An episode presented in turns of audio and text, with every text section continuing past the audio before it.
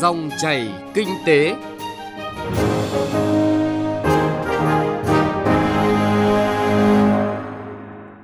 Biên tập viên Hà Nho kính chào và cảm ơn quý vị và các bạn đang lắng nghe dòng chảy kinh tế. Trong 20 phút của chương trình hôm nay, chúng tôi sẽ chuyển tới quý vị và các bạn những nội dung chính sau.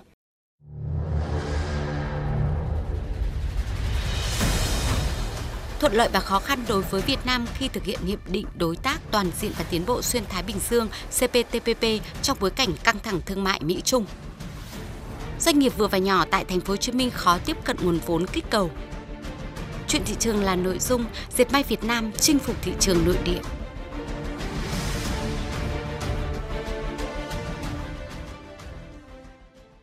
Trước tiên, chúng tôi chuyển tới quý vị và các bạn những thông tin kinh tế đáng chú ý. Thưa quý vị và các bạn, đại diện Ngân hàng Nhà nước cho biết đã ra văn bản cảnh báo một số tổ chức tín dụng chi nhánh ngân hàng nước ngoài có hiện tượng lách tăng lãi suất tiền gửi bằng đồng Việt Nam nhanh và khá cao ở một số kỳ hạn hoặc triển khai các sản phẩm chứng chỉ tiền gửi với lãi suất cao. Ngân hàng Nhà nước sẽ theo dõi sát việc triển khai giải pháp về lãi suất và tín dụng của các tổ chức tín dụng, có biện pháp xử lý nghiêm trường hợp vi phạm quy định và chỉ đạo của Ngân hàng Nhà nước, trong đó gồm cả biện pháp thu hẹp chỉ tiêu tăng trưởng tín dụng của tổ chức ngân hàng vi phạm. Theo đại diện Tổng cục Thống kê, quy mô vốn đăng ký bình quân một doanh nghiệp thành lập mới trong 8 tháng qua tăng mạnh, đạt hơn 12 tỷ đồng, mức cao nhất trong những năm trở lại đây. Tính chung 8 tháng năm nay, cả nước có hơn 90.000 doanh nghiệp đăng ký thành lập mới, với tổng vốn đăng ký hơn 1,1 triệu tỷ đồng, tăng 3,5% về số doanh nghiệp và tăng 31% về số vốn đăng ký so với cùng kỳ năm ngoái. Bên cạnh đó, số doanh nghiệp tạm ngừng kinh doanh trong 8 tháng là hơn 20.000 doanh nghiệp, giảm 7% so với cùng kỳ năm ngoái. Nhiều quy định mới của luật quản lý thuế sửa đổi số 38 có hiệu lực từ ngày 1 tháng 7 năm 2020 đã được Tổng cục Thuế công bố. Một trong những quy định mới là thời hạn khai quyết toán thuế thu nhập cá nhân chậm nhất là ngày cuối cùng của tháng 4 năm sau. Luật cũng quy định về khoanh tiền thuế nợ đối với người nộp thuế được xác nhận là đã chết, mất tích, mất năng lực hành vi dân sự, người bỏ địa chỉ kinh doanh đã đăng ký, doanh nghiệp chờ giải thể, doanh nghiệp mất khả năng thanh toán hoặc doanh nghiệp đã bị thu hồi giấy chứng nhận đăng ký kinh doanh. Mới đây, cơ quan cảnh sát điều tra công an thành phố Hà Nội cho biết đã có kết luận điều tra vụ án hình sự thao túng thị trường chứng khoán đối với cổ phiếu của công ty cổ phần công nghiệp khoáng sản Bình Thuận, đồng thời đề nghị Viện kiểm sát nhân dân thành phố truy tố 4 bị can về tội danh thao túng thị trường chứng khoán. Các bị can đã sử dụng 69 tài khoản giao dịch chứng khoán của người khác để liên tục mua bán nhằm tạo ra cung cầu giả tạo trên thị trường với cổ phiếu của công ty cổ phần công nghiệp khoáng sản Bình Thuận, gây thiệt hại cho nhà đầu tư số tiền hơn 8 tỷ đồng. Đã có 124 nhà đầu tư và 3 công ty chứng khoán đề nghị các bị can bồi thường số tiền gần 4 tỷ đồng. Chỉ cần một cú nhấp chuột là người tiêu dùng có thể mua được các sản phẩm cần thiết. Tuy nhiên, hình thức mua bán trực tuyến này cũng tiềm ẩn nhiều rủi ro khi hàng giả, hàng nhái xuất hiện tràn lan. Để có thể bảo vệ người tiêu dùng, các chuyên gia kinh tế cho rằng cần tăng cường công tác phối hợp và thực thi giữa các đơn vị thuộc Bộ Công Thương, các cơ quan quản lý nhà nước có liên quan về công tác chống hàng giả, hàng không rõ nguồn gốc xuất xứ và hàng hóa xâm phạm quyền sở hữu trí tuệ trên môi trường internet, đồng thời nâng cao vai trò trách nhiệm của các doanh nghiệp sở hữu các website thương mại điện tử trong việc bảo vệ người tiêu dùng.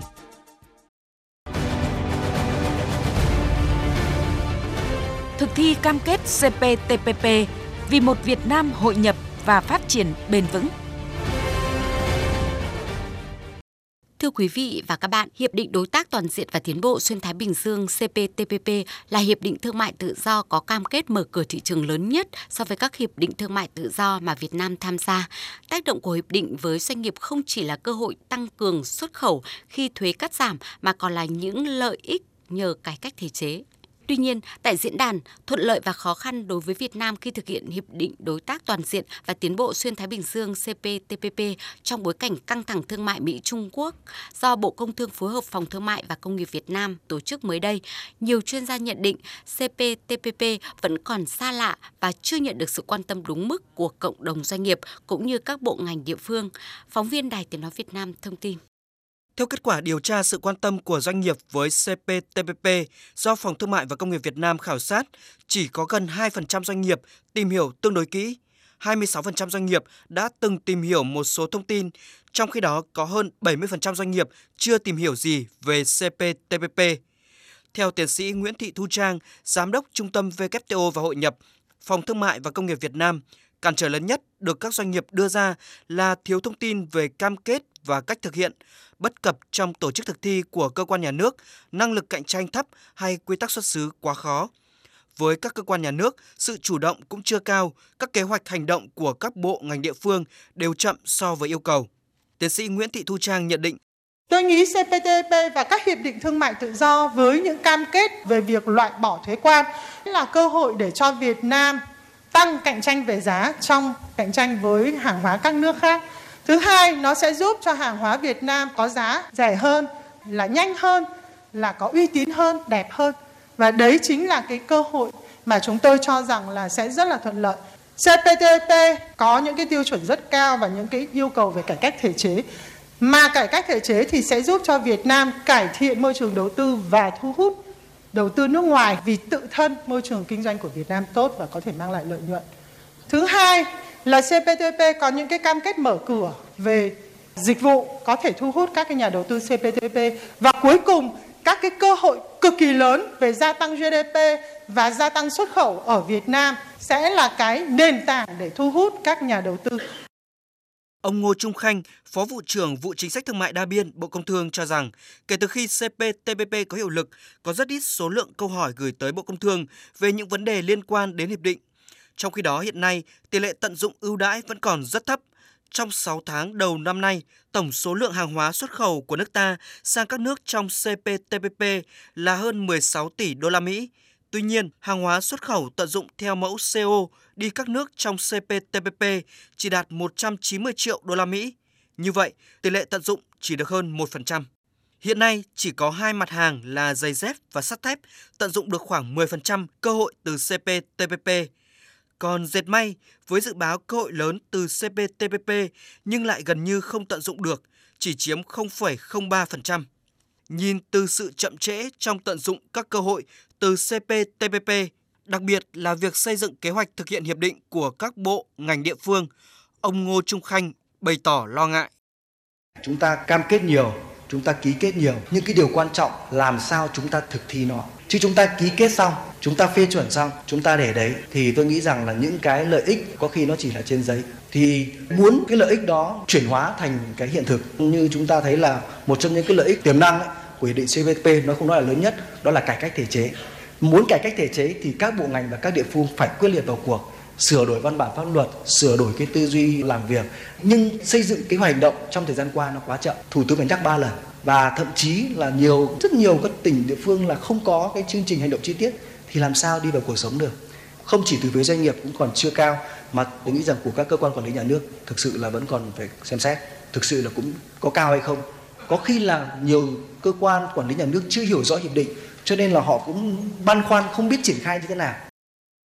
Trong bối cảnh căng thẳng thương mại giữa Mỹ và Trung Quốc dự báo còn kéo dài, những cơ hội lẫn thách thức với doanh nghiệp Việt Nam từ CPTPP càng nhiều hơn, đa chiều hơn.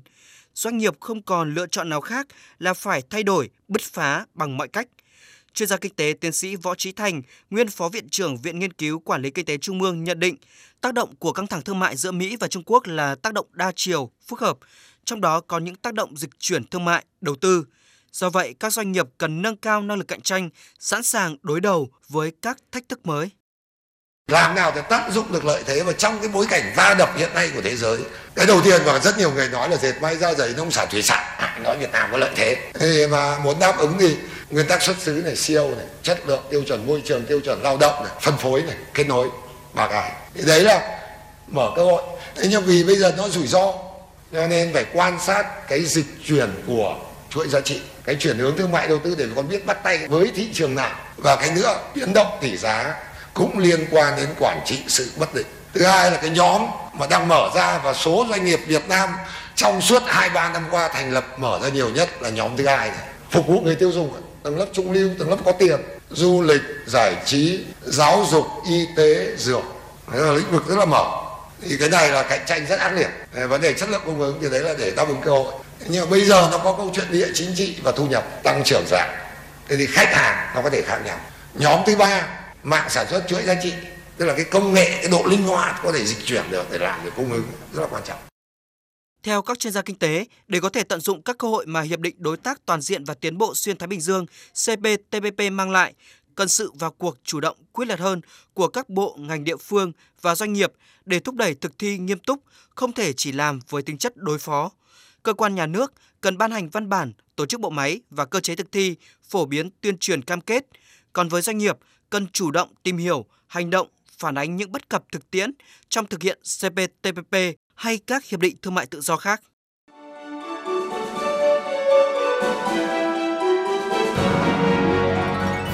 Dòng chảy kinh tế, dòng chảy cuộc sống.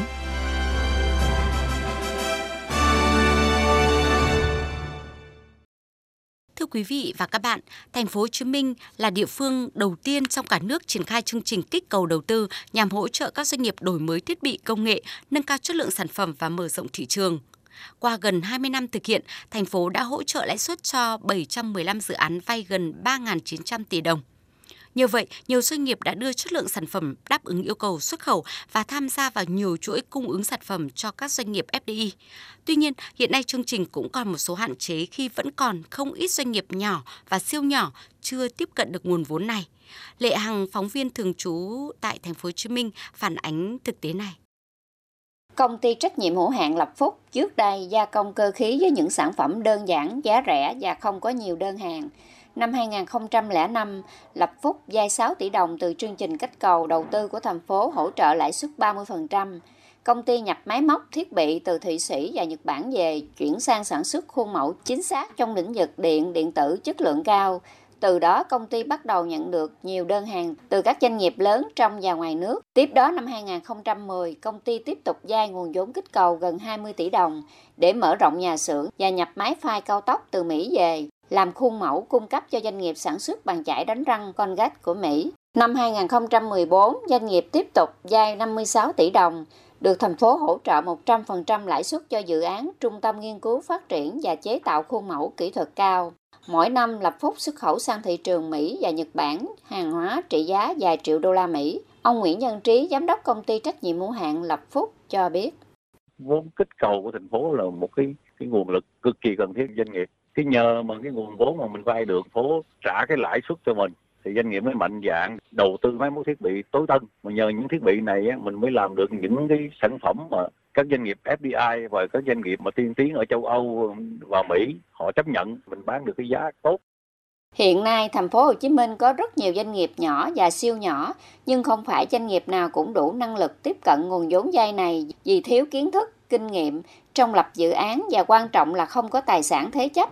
Nhiều chủ đầu tư lúng túng trong quá trình báo cáo thực hiện dự án, nhất là khi có những nội dung thay đổi so với dự án ban đầu đã được phê duyệt như hạng mục xây dựng, danh mục thiết bị, chủng loại, giá trị, nguồn gốc, vân vân, dẫn đến việc xử lý rất phức tạp, có trường hợp không được hỗ trợ lại sức dai. Đáng nói là có trường hợp doanh nghiệp lập hồ sơ dự án làm đúng theo trình tự, yêu cầu của cơ quan chức năng, nhưng chờ đợi lâu không được xét duyệt và không biết lý do gì sao. Ông Nguyễn Ngô Long, giám đốc công ty cơ khí Nhật Long cho rằng. Kiến nghị thành phố đặc biệt để ý tới cái nhóm doanh nghiệp nhỏ. Nhỏ thì thường hạn chế. Về cái vấn đề hành chính về vấn đề thủ tục rất cần. Phòng ở sở dành thời gian hỗ trợ với đơn cử ngay chỗ công ty tôi cũng vậy. Theo rất trình tự và được sự hướng dẫn và tuân thủ rất tốt về hướng dẫn của sở ngành. Đó, nhưng mà tới nay năm rưỡi rồi bị chặn lại chặn lại mà tôi không biết tại sao bị chặn mình không có làm sai gì Hiện nay giá trị gia tăng trong sản xuất công nghiệp của thành phố Hồ Chí Minh chiếm hơn 32% của vùng kinh tế trọng điểm phía Nam và đóng góp khoảng 16% của cả nước.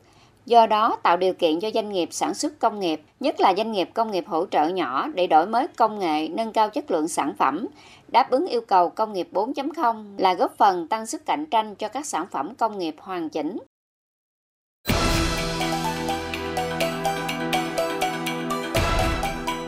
Chuyện thị trường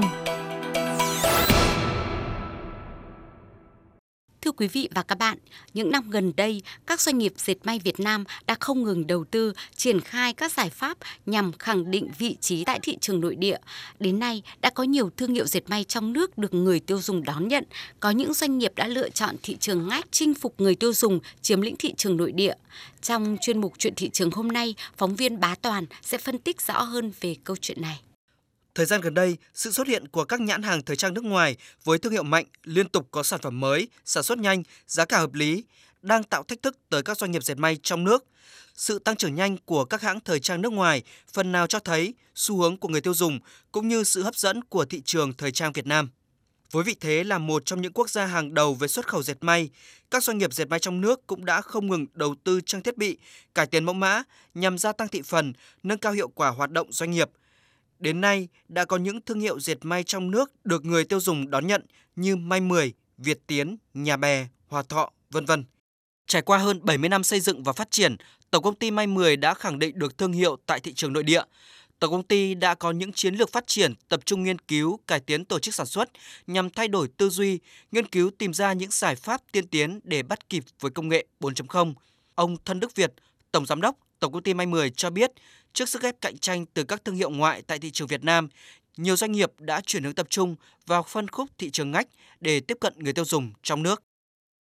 Gần đây thì cũng có rất nhiều thương hiệu thời trang lớn trên thế giới đã bắt đầu thâm nhập vào cái thị trường nội địa của chúng ta. Họ có thương hiệu thời trang lâu đời, họ có kinh nghiệm về thị trường. À, thì đấy là những cái thách thức đối với tổng công ty May 10 chúng tôi. Tuy nhiên về những cái lợi thế của May 10 thì tôi cho rằng cũng khó có thể có cái hãng thời trang nào uh, có thể cạnh tranh được. Ví dụ như đơn cử chúng tôi là một trong những cái doanh nghiệp vừa có năng lực sản xuất và vừa uh, là nhà phân phối cho người tiêu dùng trong nước. Trong khi đó các cái thương hiệu thời trang nước ngoài hiện nay nếu có mặt ở Việt Nam thì họ chỉ là một cái kênh phân phối thôi. Cái thứ hai tổng công ty may 10 chúng tôi để đưa ra được một sản phẩm thì chúng tôi từ cái khâu uh, nghiên cứu tâm lý tiêu dùng của người tiêu dùng rồi đưa ra những cái thiết kế đưa ra những lựa chọn nguyên liệu để phù hợp cho từng vùng miền thì cái này chắc chắn là tổng công ty 10 chúng tôi sẽ làm nó nhanh hơn vì chúng tôi là người Việt Nam và chúng tôi là doanh nghiệp Việt Nam chúng tôi sẽ hiểu hơn dù đã đạt được nhiều kết quả đáng ghi nhận, nhưng doanh nghiệp dệt may nước ta vẫn đang gặp nhiều khó khăn khi phát triển tại thị trường nội địa. Ông Lê Tiến Trường, Tổng Giám đốc Tập đoàn Dệt may Việt Nam nhìn nhận, doanh nghiệp dệt may Việt Nam hầu hết là doanh nghiệp nhỏ và vừa, năng lực tài chính còn hạn chế. Do vậy, nếu không có tính toán phù hợp với năng lực cũng như nguồn lực thì không thể tồn tại lâu dài và phát triển được. Bài toán tài chính của làm nội địa rất khác so với bài toán làm xuất khẩu. Xuất khẩu thì trong vòng khoảng từ 70 đến 90 ngày là toàn bộ nguồn tiền mà chúng ta đã ứng ra để mua nguyên liệu, trả lương và vận hành cái hệ thống sản xuất sẽ quay về đến nhà quản lý. Nhưng đối với thị trường nội địa thì bởi vì làm số lượng bao nhiêu, mẫu nào, kích cỡ nào đều chưa biết. Cho nên luôn luôn có một cái hệ số của tất cả các nhà phân phối nội địa cả ở trong nước và ngoài nước là cái tỷ lệ hàng hóa phải sản xuất ra thông thường nó gấp 3 đến 4 lần cái lượng mà có thể tiêu thụ được. Và tính từ lúc bắt đầu tổ chức sản xuất thì mã hàng tốt nhất mà thu hồi hết toàn bộ bán hết sản phẩm thì thông thường khoảng 12 tháng. Còn rất nhiều mã sản phẩm 2 đến 3 năm. Thì đây là cái thách thức lớn đối với nhà quản trị ở chỗ là nếu tính toán không khéo giữa tỷ trọng phát triển nội địa và tỷ trọng làm hàng hóa xuất khẩu thì dẫn tới bài toán mất cân đối về tài chính dẫn lên bài toán là tổng tồn kho rất cao và mất vốn trong hàng hóa tồn kho. Theo ông Vũ Đức Giang, Chủ tịch Hiệp hội Dệt may Việt Nam, các doanh nghiệp cần nỗ lực hơn nữa để tiếp tục cung ứng ra thị trường những sản phẩm chất lượng tốt, giá cả hợp lý. Tuy nhiên hiện nay, nhiều doanh nghiệp dệt may Việt Nam đang phải đối mặt nạn hàng giả, nhái thương hiệu trên thị trường. Trong khi đó, hàng giả, hàng nhái không chỉ gây ảnh hưởng trực tiếp tới các thương hiệu dệt may trong nước mà còn làm giảm sức cạnh tranh của doanh nghiệp trên thị trường. Chúng ta phải tìm ra cái giải pháp thế nào đó để chống hàng nhái, hàng giả và hàng kém chất lượng nó đang là thách thức rất lớn cho ngành công nghiệp dệt may Việt Nam. Và tôi cho rằng là đây là vai trò quản lý nhà nước, đặc biệt là cái quản lý thị trường và các cơ quan quản lý nhà nước ở các cái bộ ngành trung ương và địa phương phải có một cái giải pháp cho cái tính chiến lược bền vững Thưa quý vị và các bạn, với dân số gần 100 triệu người, sức mua cao, doanh số bán hàng hàng dệt may Việt Nam trong nước vẫn đang tăng trưởng tốt, doanh nghiệp dệt may Việt Nam chắc chắn sẽ có lợi thế. Do đó, các doanh nghiệp cần phải xây dựng chiến lược phát triển, tập trung đẩy mạnh khâu thiết kế thời trang, xây dựng thương hiệu, mở rộng hệ thống bán lẻ để dệt may Việt Nam chiếm lĩnh thị phần và nâng cao sức cạnh tranh trên thị trường nội địa. Chuyên mục Chuyện thị trường cũng đã kết thúc chương trình dòng chảy kinh tế hôm nay. Chương trình do biên tập viên Bá Toàn và nhóm phóng viên kinh tế thực hiện. Cảm ơn quý vị và các bạn đã chú ý lắng nghe.